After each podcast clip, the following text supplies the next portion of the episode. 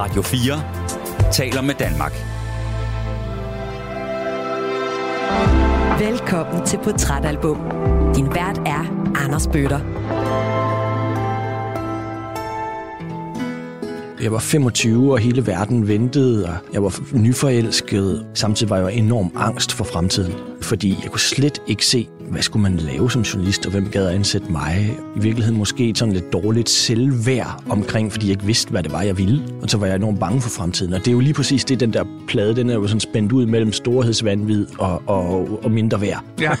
som, som det jo nogle gange føles at være menneske, eller måske bare mig. This is the first day of my life. Swear I was born right in the doorway. Der er jo nogen, der, der direkte har sammenlignet ham med Bob Dylan. Uh, er det at tage munden for fuld, eller... Det synes jeg overhovedet ikke. Overhovedet ikke? Nej, jeg synes, der på mange punkter, han nærmest er bedre. Okay.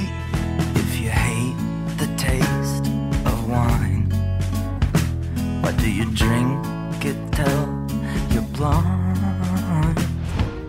For mig blev uh, Bright Eyes også musik til krigen. Jeg var helt ung, færdiguddannet, så kom jeg sgu ned og dække Irak-krigen og var dernede flere gange.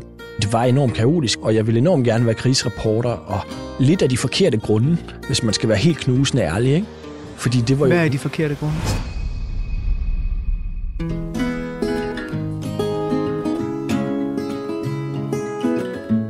Rigtig hjertelig velkommen til ugens portrætalbum her på Radio 4, hvor min lyddesigner Emil Germod og jeg virkelig har glædet os til at give dig et indblik i en ret speciel kunstner.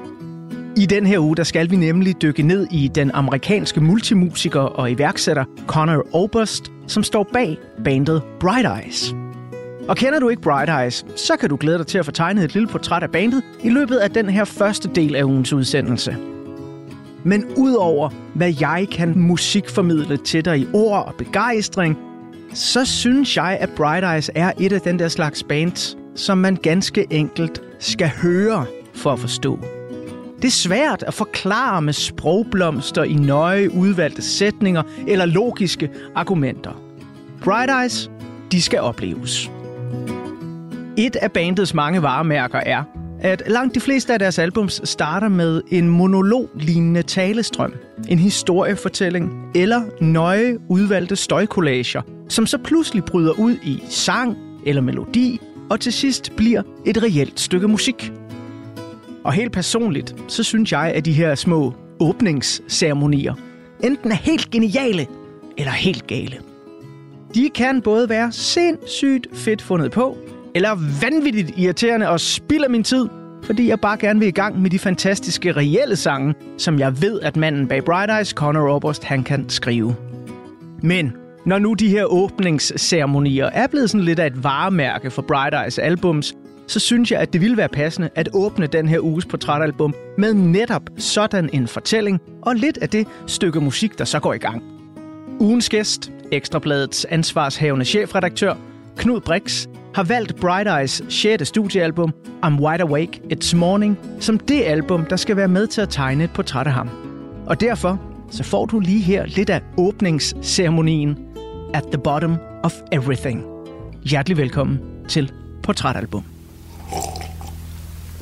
So there was this woman, and she was uh, on an airplane, and she was flying to meet her fiance, sailing high above the the largest ocean on planet Earth, and she was seated next to this man who, you know, she had tried to start conversations, and the only, really, the only thing she heard him say was just to order his his Bloody Mary, and when she was sitting there and she was reading this really arduous magazine article about a third world country that she couldn't even pronounce the, the name of and she's feeling very bored and very despondent and and then uh, suddenly there was this huge mechanical failure and one of the, the engines gave out and they started just falling in 30,000 feet. The uh, pilots on the on the microphone and he's he's saying I'm I'm sorry, I'm sorry, oh my god, I'm I'm sorry, I'm apologizing and and she looks at the man and she and she says she says she says where are we going? And uh he looks at her and he says we're going to a party. it, it's a birthday party.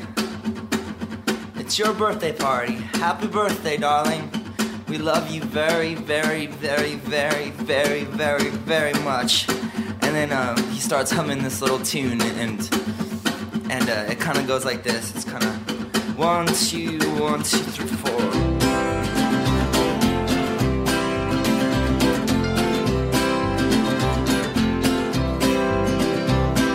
talk in every telephone, get eaten off the web. We must rip out all the epilogues from the books that we have read.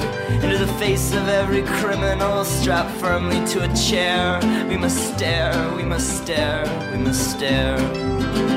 We must take all of the medicines, too expensive now to sell. Set fire to the preacher who is promising us hell. Into the ear of every anarchist that sleeps but doesn't dream. We must sing, we must sing, we must sing. It'll go like this, alright. While my mother waters plants, my father loads his gun. He says death will give us back to God, just like the setting sun is return to the lonesome ocean. Ugens gæst er en prisvindende radiovært, forfatter og journalist, som blandt andet har stillinger på både Gratisavisen, Nyhedsavisen, Jyllandsposten, TV2-nyhederne, Radio 24 og DR med sig i bagagen. Han blev uddannet journalist i 2006, blev master i Afrikastudier i 2014, udsendte i 2017 digtsamlingen Natfolden, blev i 2020 vært på den prisvindende podcast Genstart, og er for forholdsvis nyligt tiltrådt stillingen som ansvarshavende chefredaktør på Ekstrabladet. Og så er han også aktuel med den autofiktive rejseberetning, bogen Febertræet. Om den skrev Berlingske Tidene i 2022, at Ekstrabladets chefredaktør har skrevet en af årets bedste danske bøger. Knud Brix, hjertelig velkommen til Portrætalbum. Tak skal du have. Fik jeg krasset nok i overfladen der? Ja, ja, det er jo... man sidder jo og rødmer lidt, når man hører sin, sin levnedsbeskrivelse, men det er jo mere det der med, hold op, hvor har man lavet mange mærkelige ting, som øh, lyder, som om det ikke nogen retning har. lidt apropos det, ikke? så øh, har jeg dykket lidt ned øh, i det store kaninhul online og fundet, at øh, den 2. marts 2020, der skrev du øh, på Facebook, jeg glæder mig uhørt møg til at beværte DR's nyhedspodcast Genstart. En historie, 20 minutter, alle hverdage. I dag om Alternativets hissige magtkamp. Og så den 1. september 2021, altså cirka halvandet år efter den her statusopdatering, så blev du journalistisk chefredaktør på Ekstrabladet, og der udtalte du, for mig er det her en drømmestilling. Jeg anser Ekstrabladet for Danmarks absolut vigtigste avis og ser frem til at sætte mit præg på den. Mm. Og nu er du så blevet ansvarshavende chefredaktør på Ekstrabladet. Der har eddermame været knald på de seneste borgere. Ja, det synes jeg jo. Øhm, men altså, det lyder jo retningsløst, men jeg tror, fællesnævneren er øh, glæden ved at fortælle historier, og den næsten perverse nydelse ved at afsløre hyggeleri.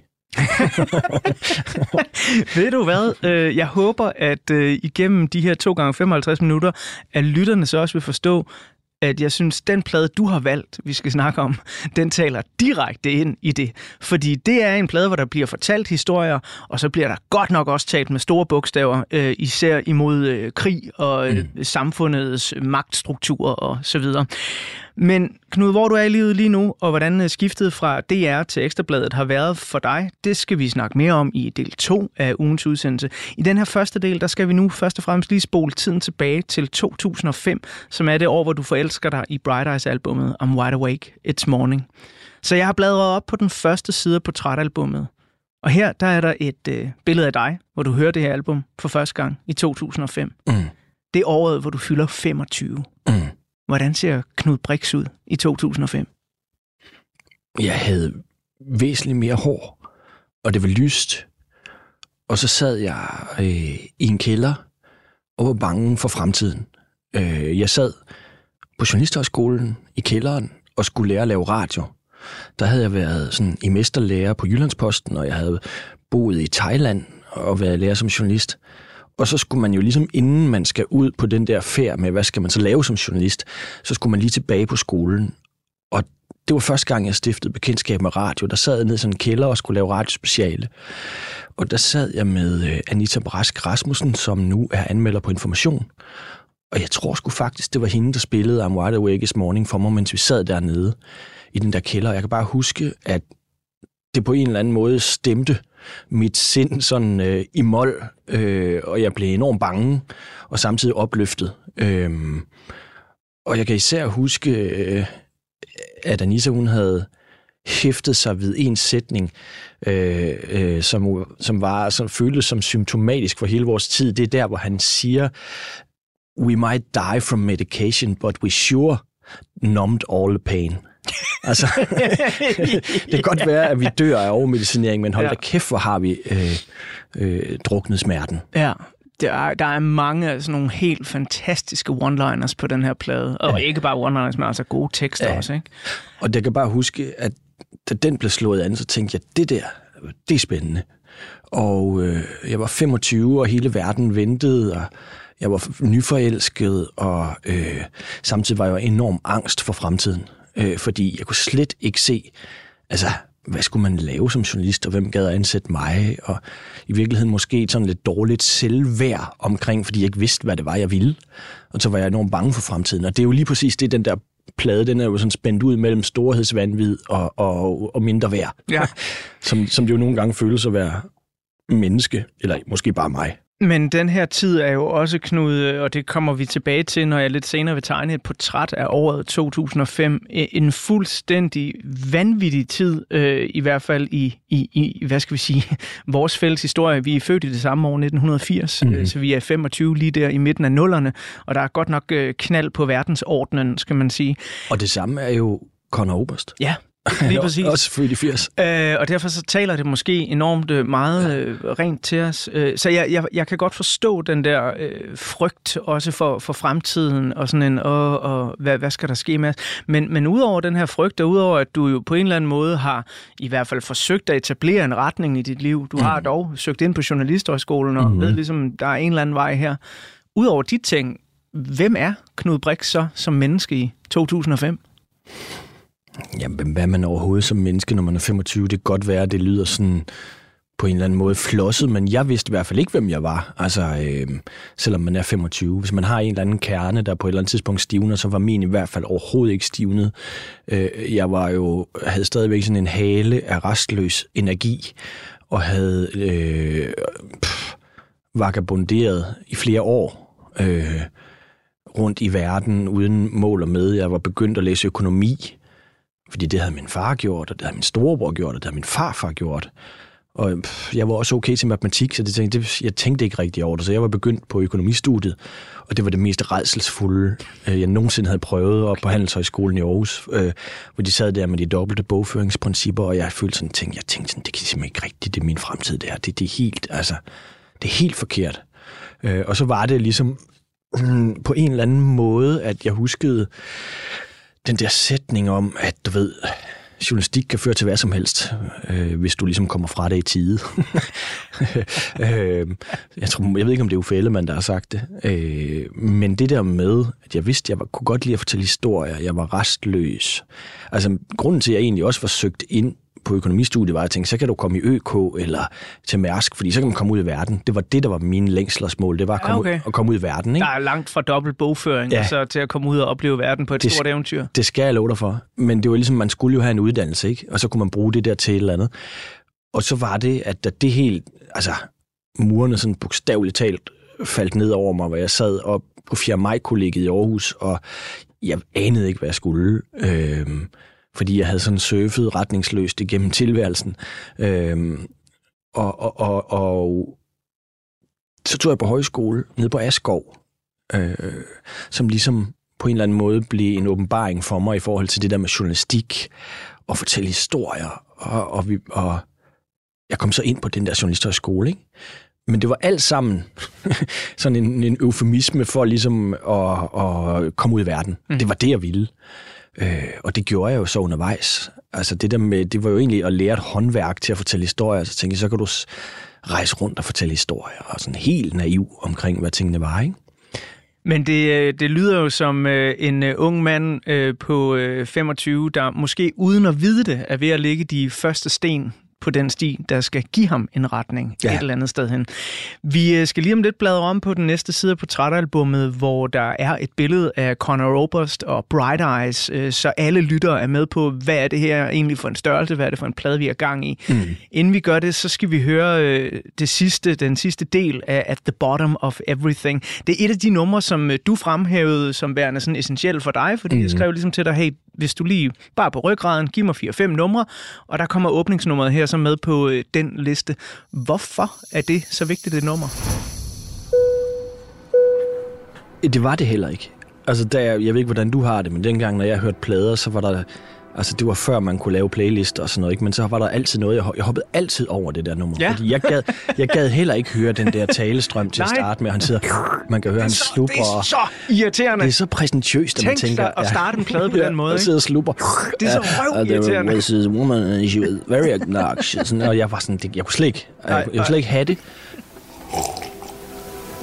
So there was this woman, and she was uh, on an airplane And she's flying to meet her fiance.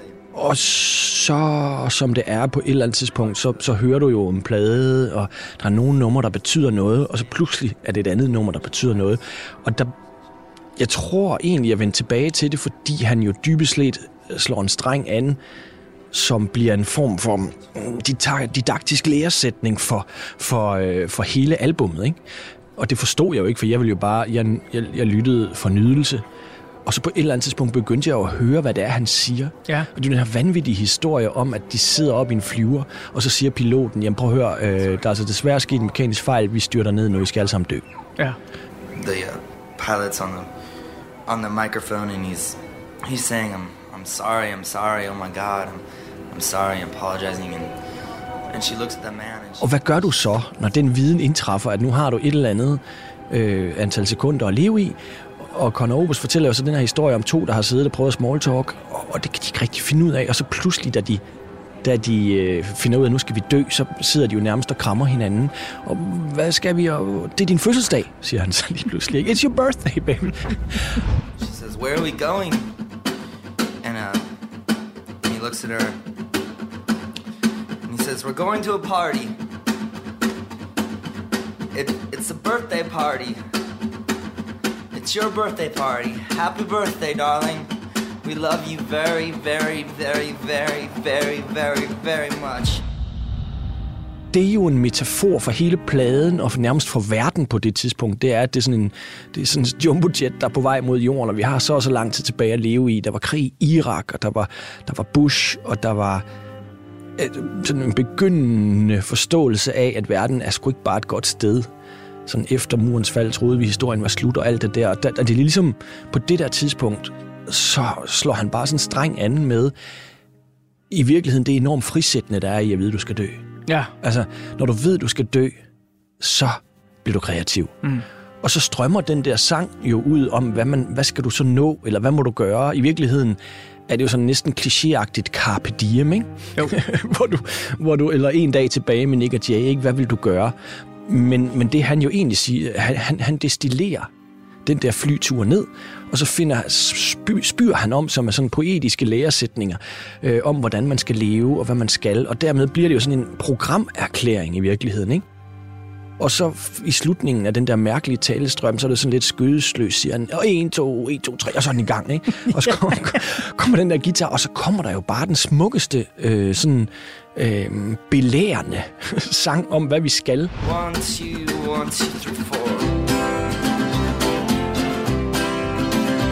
Det, jeg bliver ved med at vende tilbage til, det er, hvor stor poesi det egentlig er, selvom at det er dogmatisk for ham. Ikke? Altså, han siger jo det der med, altså, du er nødt til og kigge ind i øjnene på de straffefanger, der sidder på dødsgangen, og så skal du lære dem.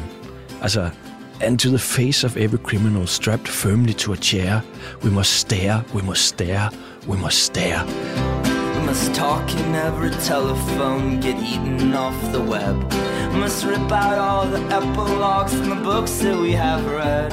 Into the face of every criminal strapped firmly to a chair. We must stare, we must stare, we must stare. Og så er det jo også vigtigt, det der med desperationen i stemmen. når du hører den, så er det jo, det er jo en desperat mand. Og det er ikke særlig tit i musik, at du hører desperate folk. Says death will give us back to God, just like the setting sun. Jeg synes, at du her kommer ind i noget af det, der er kernen af, hvad jeg elsker ved Bright Eyes. Mm-hmm. Jeg synes, hans stemme, især på den her plade, også på mange af de andre plader, Ja. det er sådan, man tænker, det her, det er farligt. Ja. Enten så bryder han sammen Ja. i gråd lige om lidt, eller også så skriger han mig ind i ansigtet, eller begår vold, eller et eller andet, ikke? Fordi den dirrer hele tiden. Jeg havde aldrig hørt noget lignende. Altså, da jeg, da jeg reelt begyndte at lytte til, hvor, hvor desperat, og nogle, gange, og nogle gange desperat, og nogle gange sådan helt patetisk, øh, øh, hvor han beder altså, til sin elskede, ikke? I really think you'd like me. ikke? Altså, sådan, det er helt patetisk, hvor han ligger på knæ og siger, jeg, jeg er en anden mand nu. Så, så, så det der mellem, altså igen spændet mellem, at han udspyr læresætninger om, at du ved, øh, øh, hvor han siger også om, om sine forældre, while my mother waters plants, my father loads his gun. Altså, det er jo et vildt billede.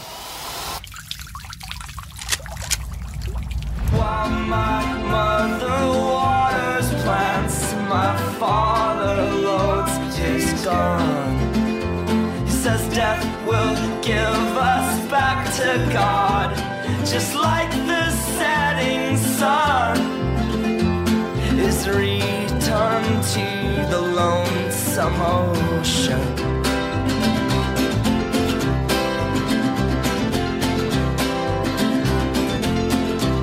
and then they splashed into the deep blue sea.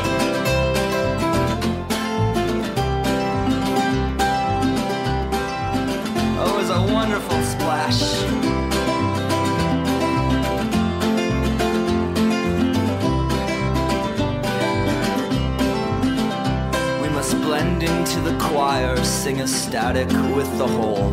Must memorize nine numbers and deny we have a soul. Into this endless race for property and privilege to be won. We must run, we must run, we must run. We must hang up in the belfry where the bats and moonlight laugh. We must stare into a crystal ball and only see the past. Into the caverns of tomorrow with just our flashlights and our love. We must plunge, we must plunge, we must plunge. And then we'll get down there, way down to the very bottom of everything. And then we'll see it, oh, we'll see it, we'll see it, we'll see it. Oh, my morning's coming back. The whole world's waking up. All the city buses swimming past. I'm happy just because I found out I and really no one. For mig er det det, han kan, det er, at den der flyver, den er på vej mod havet. Og så får han sagt en masse om at være menneske. En masse sandheder, fordi han har kun hvad ved jeg, 50 sekunder til at sige det, ikke? Og det her smukke menneske skal vi have tegnet et lille portræt af lige her.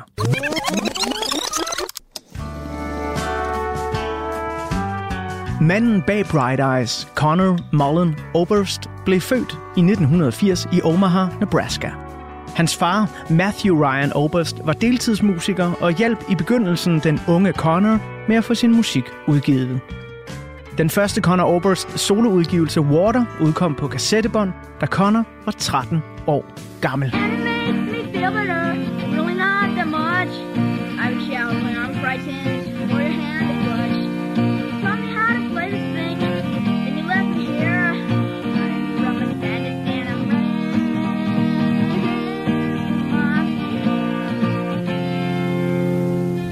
Connor Obersts inspirationskilder blev musikken fra barndomshjemmet.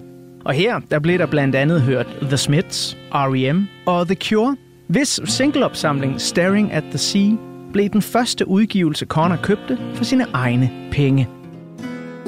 Men det var især 1960'ernes moderne udgave af folkemusik, som virkelig inspirerede Connor i hans egen sangskrivning.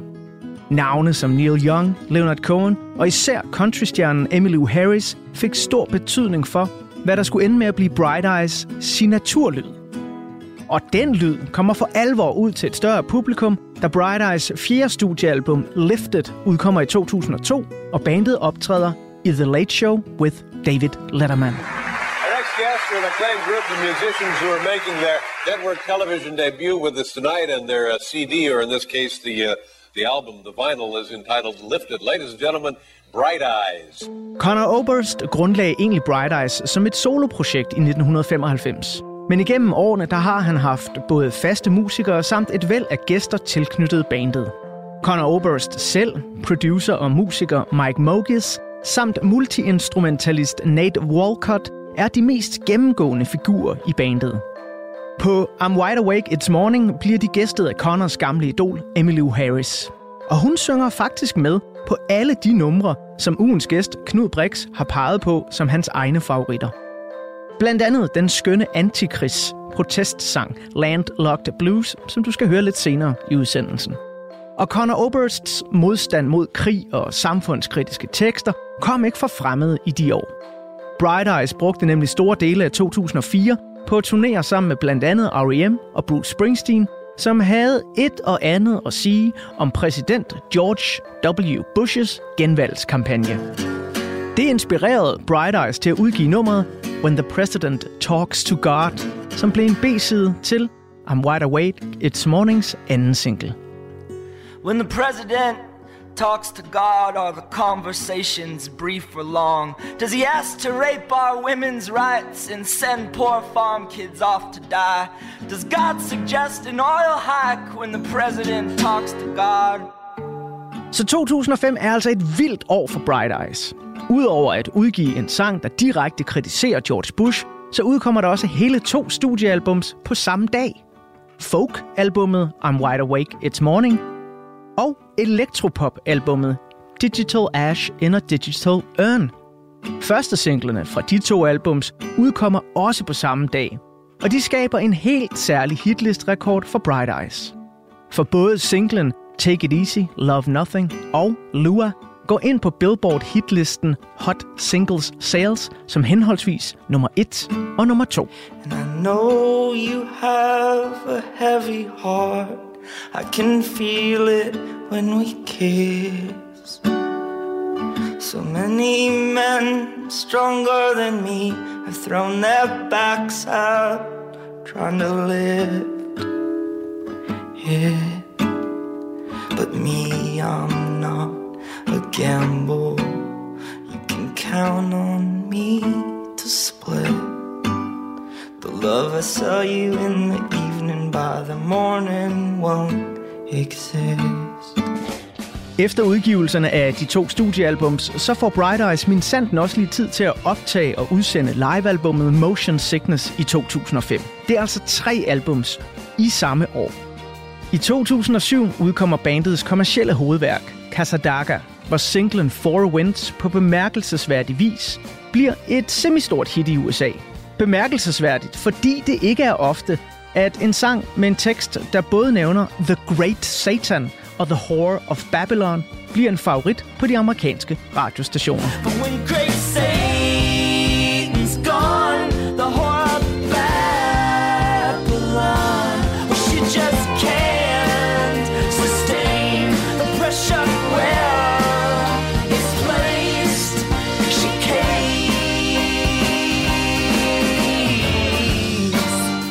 Bright Eyes trækker stikket og tager en pause fra 2011 til 2019. I 2020 vender de tilbage med comeback-albummet Down in the Weeds, Where the World Once Was, samt en stor plan for at genudgive bandets ni første studiealbums, inklusiv en række nyindspilninger af de bedste sange. Nyindspilningerne kaldes for companion versions og indeholder blandt andet duetter med nye, unge, talentfulde musikere, såsom Phoebe Bridgers. Well, her lie, her lie, her lie, her lie. This waiting must be satisfied. You offer only one reply. You know not what you do. But you tear and tear your hair from roots from that same head you twice removed. A lock of hair you said would prove our love would never die.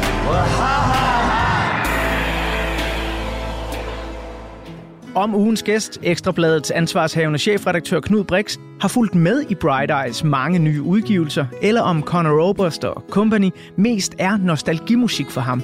Ja, det kan du blive klogere på efter endnu et nummer fra I'm Wide Awake It's Morning-albummet. Det her er anden singlen, First Day of My Life. This is the first day of my life. Swear I was born right in the doorway. I went out in the rain, suddenly everything changed. They're spreading blankets on the beach. Yours is the first face that I saw. I think I was blind before I met you. And I don't know where I am, I don't know where I've been, but I know where I want to go. And so I thought I'd let you know. Yeah, these things take forever, I especially am slow. But I realized that I need you, and I wondered if I could come home.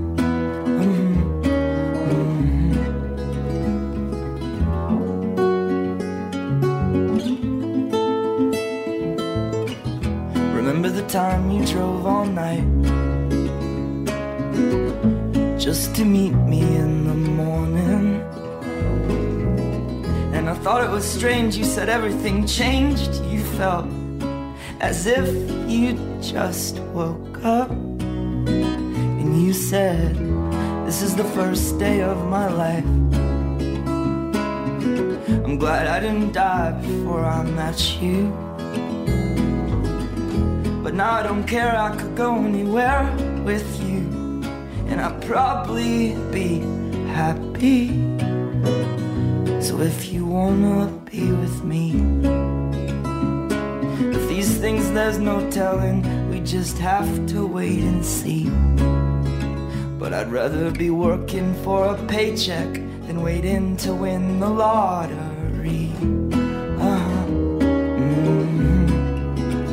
Besides, maybe this time it's different. I mean, I really think you like me.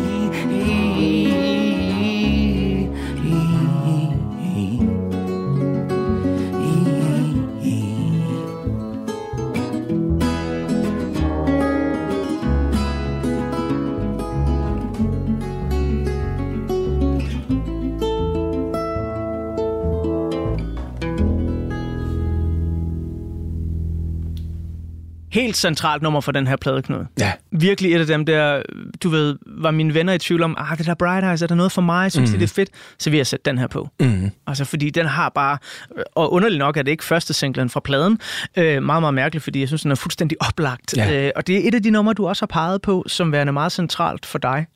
Hvorfor? Jeg tror, fordi at han jo der folder hele sin poetik ud. Altså, øhm, for mig til syvende og sidst, så er Bright Eyes øh, et tekstligt foretagende. Fordi jeg elsker musikken, og den kan tage mig vilde steder hen, men det er, altså, han er jo måske sin generations største, en af de største poeter i Mm. USA. Det mener jeg. Altså, altså der er jo nogen, der, der direkte har sammenlignet ham med Bob Dylan. Øh, er det at tage munden for fuld, eller... øh, Det synes jeg overhovedet ikke. Overhovedet ikke? Nej, jeg synes, der på mange punkter, han nærmest er bedre. Okay. Øh, fordi Bob Dylan kan fortælle historier, men, men Conor Oberst, han kan jo besjæle. Han kan jo, altså, det er jo klassisk poesi meget af det, han laver. Øh, og egentlig er jeg som grundindstilling skeptisk over for musikere, der sådan skal fremhæves som digtere, men her må jeg bare sige, altså, jeg, jeg kan huske, jeg, var, jeg synes, det var en devaluering, da Bob Dylan faktisk øh, fik Nobels litteraturpris. Øh, men, men, men her, altså, det jeg blev, grunden til, at jeg vil tage den med på en øde ø, det er altså teksterne. Og musikken er vidunderlig, det er slet ikke det. Men, men det er jo altså øh, en, som både beskriver vores samtid, men som også skriver til evigheden på en eller anden måde. Det lyder vidt løftigt, men altså, når han bare, altså bare den første sætning, this is the first day of my life, swear I was born right here in the doorway.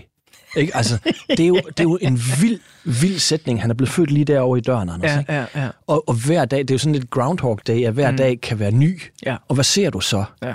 Øh, og, og, og så ender den jo med det der fuldstændig... Øh, som jo gør det til noget andet end poesi, hvor han jo næsten med sin stemme tækker hende om, at han besides this time, I'm different. I mean, I really think you'd like me. Altså, han jo, altså igen, jeg ved Ja. godt, jeg vender tilbage til det, men det er jo fordi, han er jo desperat. Mm. Men det må jo også være meget vildt for dig som 25-årig, måske stadig en lille bitte smule retningsløs, og så få at vide, at så dygtig en poet, jamen, Ja. ja. det her det er også igen den første dag i dit liv. Ja, det var da, det var da rædselsvækkende, men han giver jo faktisk også i den sang en anden læresætning, som jeg simpelthen har brugt i mit liv, øh, hvor han siger, øh, I'd rather be working for a paycheck than wait in to win the lottery. Ja. Altså det der, det er jo også opskriften for ham, ikke? Ja. Working for, rather be working for a paycheck than wait in. Altså det er jo sådan set det modsatte af poesi. Ja. Og det er jo også grunden til, at han har kunne lave ni album før det her. Ja, ja. Altså det mærkelige er, at jeg møder ham jo først her og tænker, gud, det er spændende, sikkert en ny kunst. Ja. Så går det op for mig, at manden har været i udbrud som en vulkan, ja. siden han er 13 år gammel, og har lavet, da jeg synes, det her, nej, en spændende ny plade, så har han lavet ni album. Ja. mens, jeg, mens jeg, hvad har jeg lavet? Spille fodbold og surfe lidt og sådan noget. Altså det er jo, fuld, ja. det er jo vanvittigt. Ja. Det er, jo, Og- det, er jo, det er jo vidderligt vanvittigt at kunne have været i udbrud, og så, når man, så begyndte jeg jo at gå tilbage og se, hvor høj kvalitet det, han har Helt lavet som vildt. 13-årig. Ja. Altså, jeg, kunne, jeg skrev også digte, men det var sådan noget ud, ud fra Kingo og Brorson, og sådan noget med mark og skov og vang Ja, og sådan noget. ja. Det var noget andet, øh, Conor. Han det må man fandme sige. Altså, Jeg glemmer aldrig nogensinde dengang, at uh, Bright Eyes ramte mig for første gang. Det var, da jeg hørte albumet Lifted. Øh, Jeg tror, jeg arbejdede i pladebutik ja. Ja. på det tidspunkt, og der har så været nogen, der sådan har været lidt inde i, hvad skal vi kalde det, en, en lidt uh, mørkere folk-scene, som jeg egentlig ikke havde så meget at gøre med. Og så uh, får jeg spillet det her nummer uh, False Advertisement, og der er sådan et fantastisk sted i nummeret, hvor uh, to minutter inden, så går al musik i stå, Ja. og så er der en, der ligesom sådan siger, oh, I'm sorry, uh, og så fortsætter de. ja, det er skitseagtigt. Ja. ja. Now all anyone's listen for are the mistakes. I'm sorry. No, it's okay, it's okay. One, two, three, one, two, three.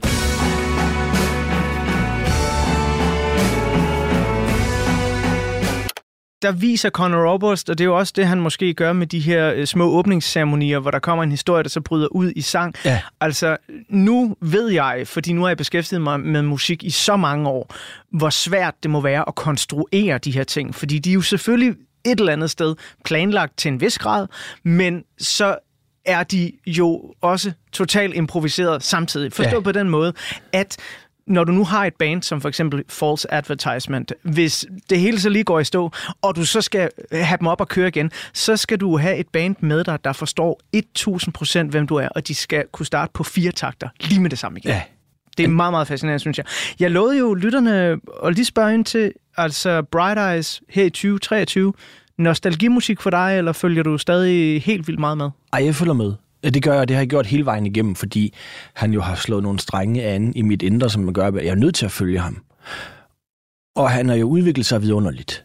Han var jo ikke sådan et wonderkind, som man, man kunne frygte. øh, Da den her, altså, men jeg synes stadigvæk, det er hans bedste plade. Ja. Altså, det, det er et mesterværk. Øh, et generationelt mesterværk. Og så har han jo, øh, som det, jeg forstår det jo slet ikke, men altså, hvor mange bands har han ikke lige haft siden? Mm. Monsters og Folk. Mm. Øh, hvad hedder det, han laver med Phoebe Bridges? Better Oblivion Community tror jeg, ja. Center. Samtidig med, at han jo også øh, er pladeselskabsdirektør øh, og selv står for de her genudgivelser af Bright Eyes ting, ikke? Og, sådan, og det er derfor, han jo også, også jeg nævnte ham i begyndelsen af udsendelsen som en iværksætter. Ja. Fordi han er virkelig sådan en, der øh, sætter ild i mange ting, ikke? Og synes jeg jo så igen lidt ved tilfælde for lavet en af sine smukkeste album siden det her, som hedder Ruminations, som er i hans eget navn, hvor han simpelthen bare hedder Conor Oberst. Mm. Og dybest set sidder ved et klaver, og så skriver, synes jeg, de bedste sange, han har skrevet siden I'm Wide Awake This Morning. Sweat rolling down my back. It's a bad dream. I have it seven times a week. No, it's not me. But I'm the one who has to die.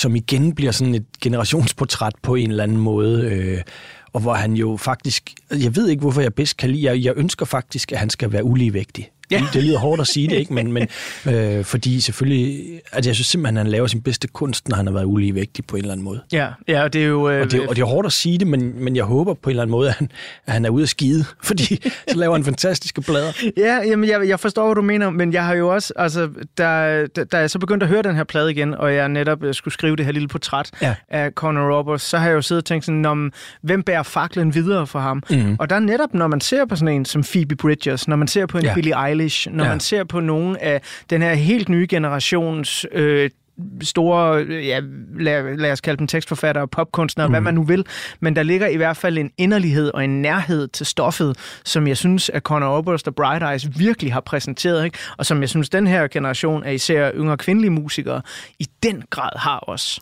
Jo, og så læg mærke til, at du ved, når Phoebe Bridges synger ved siden af ham, så kan jeg virkelig godt lide ham igen.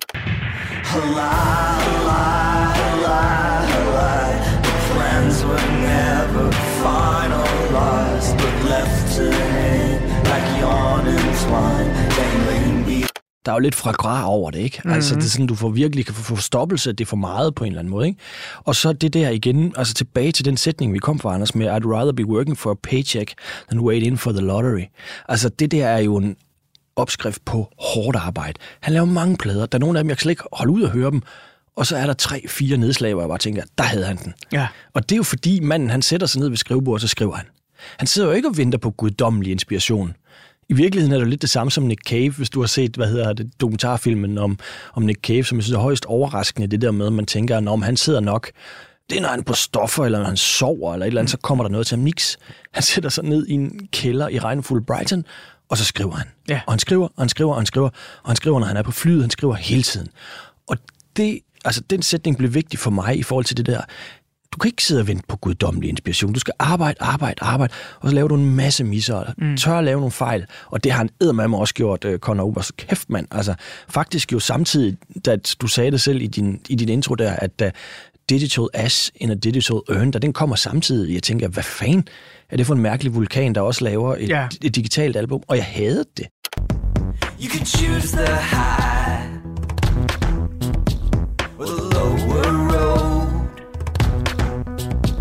You might clench your fist. You might fork your tongue as you curse or praise all the things you've done.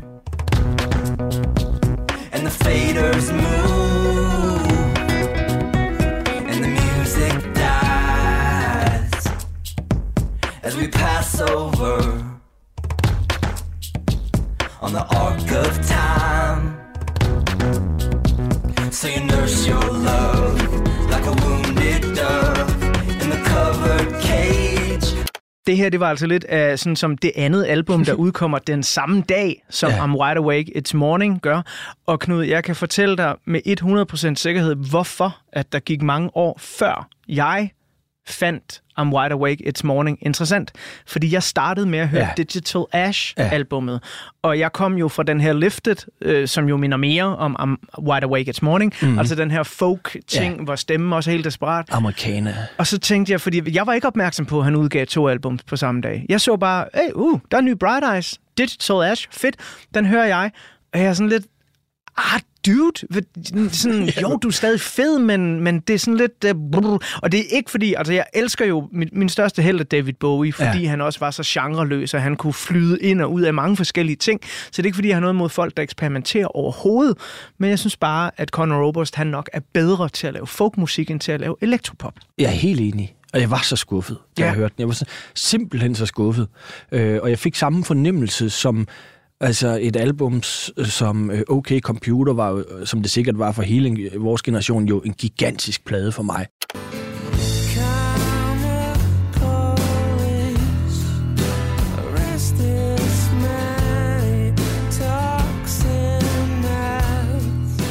Og da jeg så fik tænkt, gud, hvad har de nu lavet, hvor de gået hen, så får man Kit A i hånden, ikke? Altså, som er Tom Yorks mærkeligt nok den plade er måske en af dem, jeg bedst kan lide i dag, men ja. jeg havde den. Hvor er jeg glad for, at du siger det, Knud. Fordi, jeg kunne slet ikke forstå jeg det. Jeg var slet ikke... dømme dig rigtig hårdt, hvis du ikke kunne lide Kid Jamen det kan jeg godt, men det kunne jeg ikke dengang. Nej, jeg, jeg var slet ikke avanceret nok inde i hovedet til det.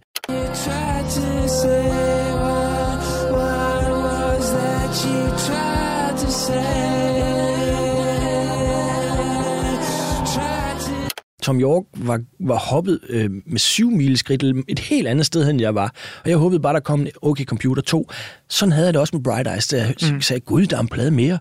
Øh, og, og nå, øj, hvor var jeg skuffet. Altså, det ja. må jeg sige. Så er der jo så også det her med Bright Eyes, som jeg også var inde på, at øh, han udgiver øh, de her companion versions, altså små øh, EP'er, hvor han tager nogle af de sange, som han synes er de bedste fra et pågældende album. Ja. Og så, jeg tror, den der kom til I'm Wide Awake It's Morning, der er vist en seks sange på, eller sådan noget. Og så mm. får man dem så i nogle meget anderledes versioner. Øh, og jeg kan huske at høre øh, for eksempel We Are Nowhere and It's Now og First Day of My Life, som var nogle meget jamen, anderledes ting. This is the first day of my life. Swear I was born right in the doorway. I went out in the rain, suddenly everything changed. På det tidspunkt her, hvor du så falder over Bright Eyes, bliver de der ekstra ting, companion versions, hvor han jo så også eksperimenterer lidt noget for dig, eller er det bare det her album, der bliver din lille bibel? Nej, så, så avanceret var jeg desværre ikke. Altså musik var, når jeg ramte en åre, så skamhørte jeg det, og det var den her plade, og igen og igen og igen. Og, og, øh, og så begyndte jeg selvfølgelig at lytte bagud, og, og tænkte, det var... Og så havde jeg samtidig sådan, at jeg faktisk ikke rigtig lyst til at høre, vide så meget om ham. Øh, fordi han måtte gerne være en lille smule mystisk for mig. Ja. Fordi den person, der, bliver, der skinner igennem det her, er jo dybest set en mærkelig mystisk person. Og det havde, jeg havde ikke lyst til at ødelægge det med sådan noget biografisk fakta, som jo egentlig er lidt imod min natur, fordi jeg er journalist. Jeg vil, jeg vil enormt, det var jo enormt svært for mig ikke at, og, og sådan at finde ud af, at jeg ville vide alt om ham, men jeg ja. kunne godt mærke, det skulle jeg ikke. Fordi jeg var simpelthen bange for at rive ham ned for den mærkelige pedestal, jeg satte ham på. Ikke? Knud, jeg har set uh, dine øjne brænde i uh, mange forskellige sammenhænge, især på TV2 News, uh, når du ender snakke om journalistik og samfund, og mm. uh, ja, som du selv nævnte, hyggeleri i samfundet. Ja. Uh, og, men jeg har næppe set dem øh, brænde så intenst, som når vi sidder her og snakker om Conor Oberst. Altså det, det lader til virkelig at have, have betydet enormt meget for dig. Altså blev han på en eller anden måde sådan, ja, en, en held, en, en guide ind i dit videre liv, eller Ja, det tror jeg. Ja, det tror jeg. Øh, det var mere som sådan, altså der er to poler. Der er journalistikken, og så er der poesien, som jeg ikke havde defineret, hvad det var, jeg kunne lide ved det på det tidspunkt, men, men, men jeg synes jo, at han, at han, altså det er jo det der mærkelige, men han, han sang til mig, og han sagde nogle læresætninger, jeg kunne bruge i mit liv, øh, og som jeg kunne tage med. Og det mærkelige er jo, at jeg var sgu ikke særlig antikrigsagtig. Det underlige er jo, at jeg, at jeg, at jeg få år senere, så dækker jeg Irakkrigen, som han jo faktisk synger om, og jeg kan bare huske at sidde sådan Black Hawk, jeg var, jeg var ligesom embeddet i seng med amerikanerne, og jeg var helt ung, færdiguddannet, så kom jeg skulle ned og dække Irakkrigen, og var dernede flere gange.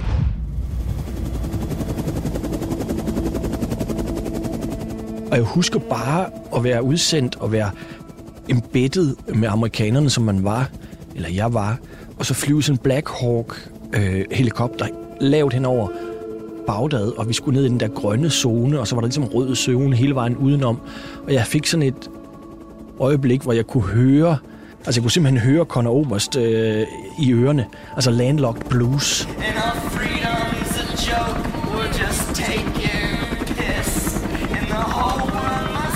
Det larmer så meget sådan en helikopter. Det var ikke fordi, jeg kunne høre det, men jeg kunne høre, jeg kunne høre den der antikrigshymne.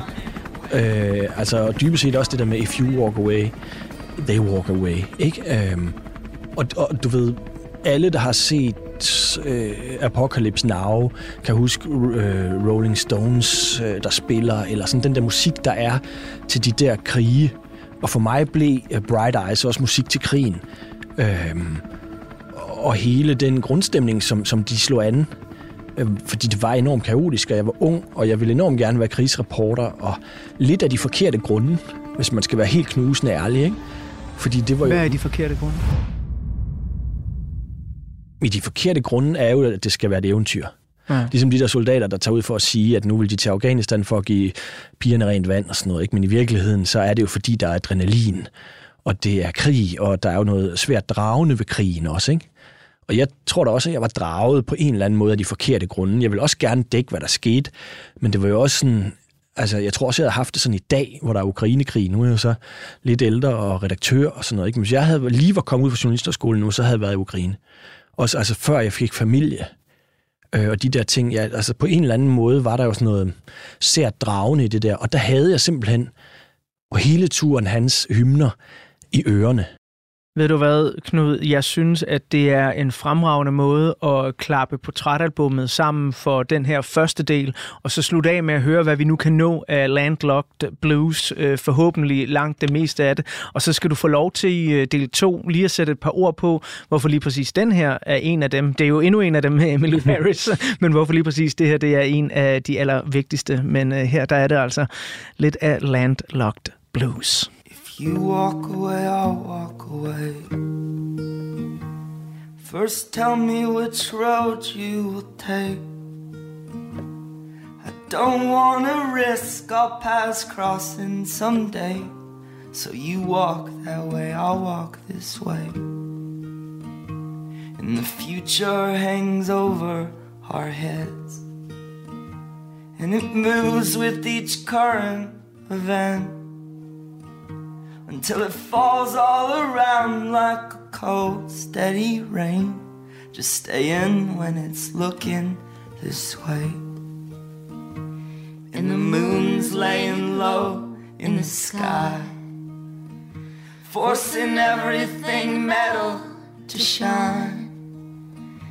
And the sidewalk holds diamonds like a jewelry store case. They argue, walk this way, no, walk this way.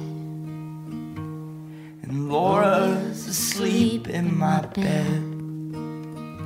As I'm leaving, she wakes up and says, I dreamed you were carried away on the crest of a wave.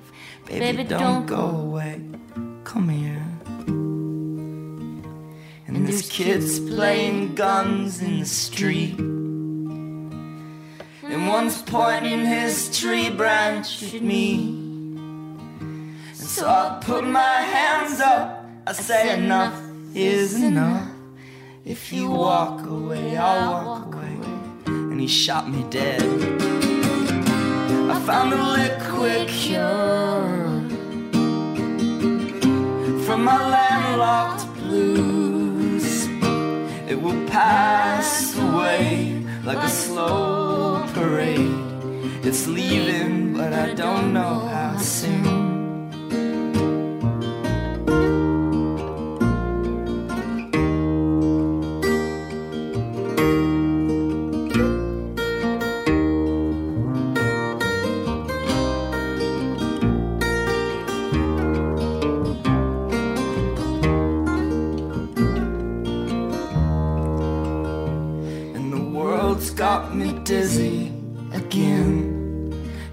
After 22 years I'd be used to the spin. And it only feels worse when I stay in one place. So I'm always pacing around or walking away. And I keep drinking the ink from my pen. And I'm balancing history books up on my head. But it all boils down to one quotable phrase If you love something, give it away. A good woman will pick you apart. A box full of suggestions for your possible heart. But you may be offended and you may be afraid. But don't walk away, don't walk away. Love on the living room floor. With the noise in the background from a televised war. And in that deafening pleasure, I thought I heard someone say, If we walk away, they'll walk away. But greed is a bottomless pit. And our freedom's a joke, we're just taking a piss. And the whole world must watch the sad comic display. If you're still free, start running away. Cause we're coming for you.